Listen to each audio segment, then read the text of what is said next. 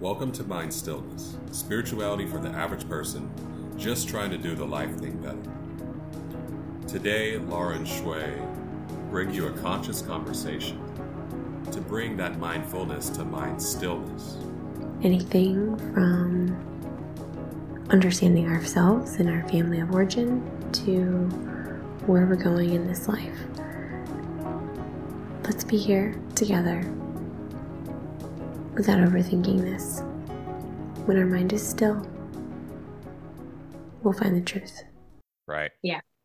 And so it was a whole thing where like, okay, I need to do this, get in my environment, get in a new environment and really implement these habits, these mindset, like, you know, listening to stuff every single day and really continuing this progression, this path that I'm on.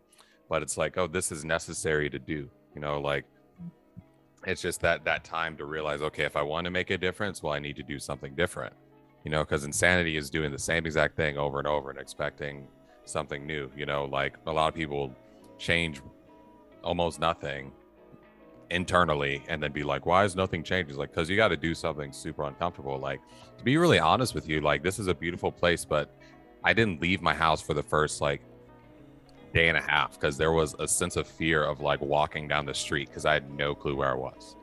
Yeah, you know, because no, I was like, and I was like, my Spanish is all right, but I was like, I actually don't know where I am. I don't know where the stores are. Like Puerto Viejo was like open and beach town. It was really friendly. It was obvious where the stores were, and like it's like, oh, cool. This is like side of a mountain. Stuff's like this. You gotta see the. I don't like. I was like, oh shit, like I don't know right now.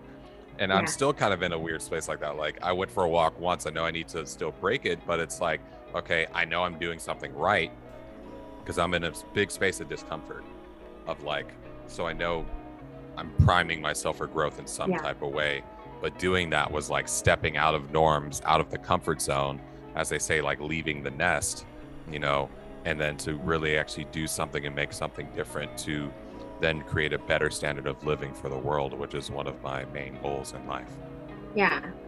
So what's coming up for me is as well, I mean, everyone has their different schools of thought on whether they believe in what science says or whatever, but you just turned 27, right? You're going into your 26. I'm going into year 27. Yeah. So for men, especially hormonally and biologically, like this is when you're becoming fully formed with your brain. Now your brain is fully formed, you're complete in the processing that you have of, you know, of the world and your thought process and you know, that type of thing. So from here on out, it's like, okay, now who are you? Because you're cooked, you're done, you know, you're done completing your microprocessing device. I know they say women do it a little bit. I'm definitely a late bloomer, but so I'm a little bit older, but my 27th year and like 27 to 30 was like I just like blew up my life in a great way. But so yeah, I'm excited to see what unfolds for you. Yeah, and that was a very intentional thing when it came into like age and years and stuff, and even with certain habits I had, because it's like, you know, for men specifically, the frontal lobe finishes developing when you're 25. That's one of the reasons for car insurance, why car insurance for men is like after 25, or like renting a car, it's like different.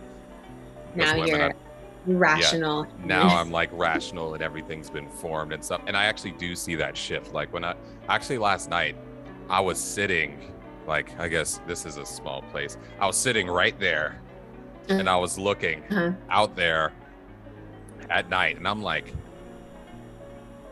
this is beautiful. How did I get here? Like, where was I 3 years ago? You know, like what was I doing? And I like went on Snapchat and was like looking, I went on Instagram and looked.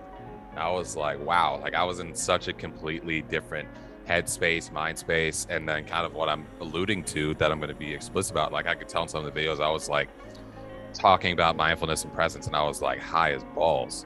And it was like a whole thing that I was like, wow, like it's interesting to be in that space, in that cloud and see what's going on. But also one of the things about being 25 is that like certain habits and things are harder to break if they're like a part of your frontal lobe development. So a big goal of mine was like to stop completely before I was 25. So it wouldn't be like smoking cannabis all the time wouldn't be a part of like the development of my frontal lobe and like how I interact with personality and stuff like that. I was like, it was a very conscious choice to stop because it was like, this stuff's cool. But, you know, because I would see, you know, men in their 50s, 60s that like are still like, oh, yeah, I'm going to stop. They stop for like a year and a half. And then someone happened who would like sneak back in. And I'm like, why? It's like, oh, because they did for the entire time their brain was developing. And the way cannabis affects you neurologically, like it affects with the way your dopamine is like received in your brain, like permanently from the way your brain has been formed. So it's like a whole situation that I was like, you know what, there's a lot of vices I wanted to give up. And so it was like, let me really separate myself from this, because that is something that I truly believe becomes a crutch. Yeah. And you're talking about time, right? Like putting it on fire.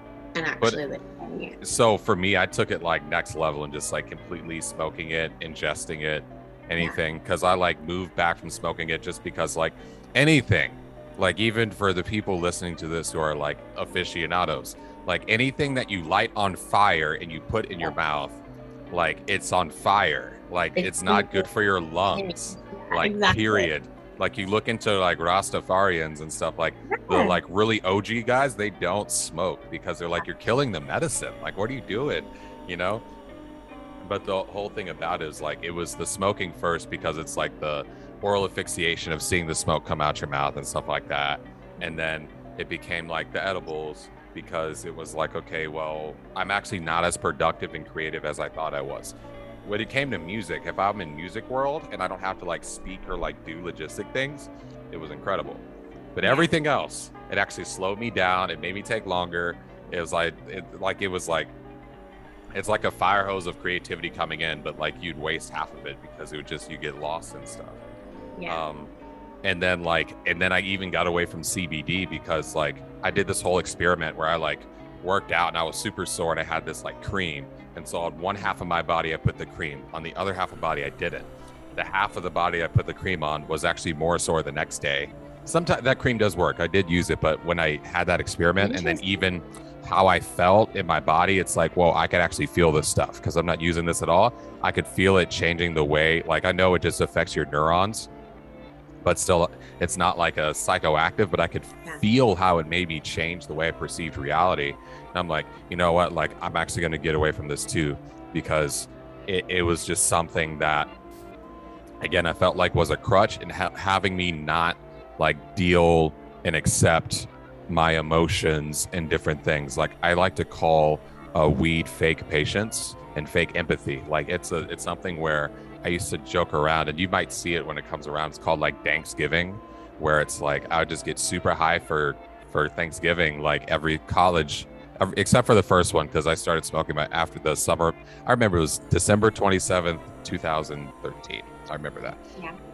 But so that first Thanksgiving I didn't, but then like the following ones I did because it was like I didn't want to. I had this whole narrative of my family and stuff like that. And then so I wouldn't have to like be in conversations or ask questions about how college is going. I'd be like, I just get super high in the bathroom before we left because our Thanksgiving and our family, it's like literally all day. It's like literally 11 to like 8 and we go to different houses. I have a massive family and I'd just be so high that I just like eat and then go to sleep. Mm-hmm. Right. And I wouldn't have to engage with anyone, or if people say something that would be inflammatory, I'd just be like, yeah cool. Or like, or in other situations, it's like you get so good at faking that you're high, people think that you're peaceful and you're empathetic and you're like considerate, but no, you're just like really high and you're in a cloud. Gone. Yeah. But those skills I actually needed to move forward in my life. So to develop those skills, I took that part away.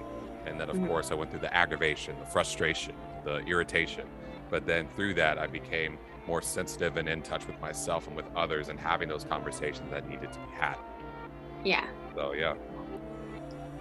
Good, though. I mean, because I don't know what we're going to do and how we're going to broadcast this. But I definitely have a close family member. I've talked to you about this person before in my immediate family, and they're going through that process as well, you know, from an early age. So this person's still young enough that, you know, change can be made. They're not fully formed, but yeah, there's a lot of cannabis ingested in this person's aura. So I'm like, okay, you know, there's a certain level of like being beneficial for anxiety and functioning in the world, like you're saying, but there's a certain point where like you have to be able to have these and process these emotions, like, because you're human. They're not going anywhere. We haven't evolved past anxiety, and we probably won't ever. So it's interesting for sure. Yeah, like that's an interesting thing when you get into like speaking on anxiety specifically, like anxiety exists on purpose. Like it's like, it's a whole thing. Like, why does anxiety exist? People might not like hearing this, but anxiety exists for you to, for us to take action. Like anxiety formed when it's like, oh shit, there's like a bear or a tiger or a tribe coming. I need to move. Or, oh fuck, like there's a storm coming over the mountains. Like people have forgotten, like storms used to be like, not just hurricanes, but regular storms could like be deadly and like mess you up and like completely just throw things. It's like, oh, there's a storm coming from over the mountains. Like I feel this feeling, we need to do something. Not like, oh what? But the thing is, we've shifted in society so much to now, like when a storm comes, just like, oh, let's go inside. But this trigger exists, and the anxiety comes with, oh, someone posted, someone texted me, something happened. And so those same feelings happen without like that true sense of like emergency to do action. And so the whole thing comes about like rewiring this sense and having a greater amount of understanding about what's happening, and then to move and take action, and to, I would like to say, accept and embrace anxiety instead of try to numb it or run from it, because it's there for a reason to tell you something. Right. That's something I noticed with myself, that it was like, what was the anxiety about? It was like this anxiety that I needed to do something and have responsibility for my life. And I was running from it from being high all the time. Right. Yeah. But then when I started to embrace it, what happened? It started to dull away. It started to go away naturally, because what I started doing, I started realizing, oh, this sense of, okay, that means I actually need to do something. That's a sign from my body and my intuition telling me, hey man, you like need to do something with this. You need to do something. You're like, hey, you know, these friends, they're probably, you probably shouldn't surround yourself with. Oh yeah, you know, like this person, they're crossing boundaries. You should say something about it. Thank you for joining us today for this conscious conversation. If any of this resonated with you, please share with your friends and support us on Patreon to get access to limited content as well as the full episodes. And until next time, I am Shui.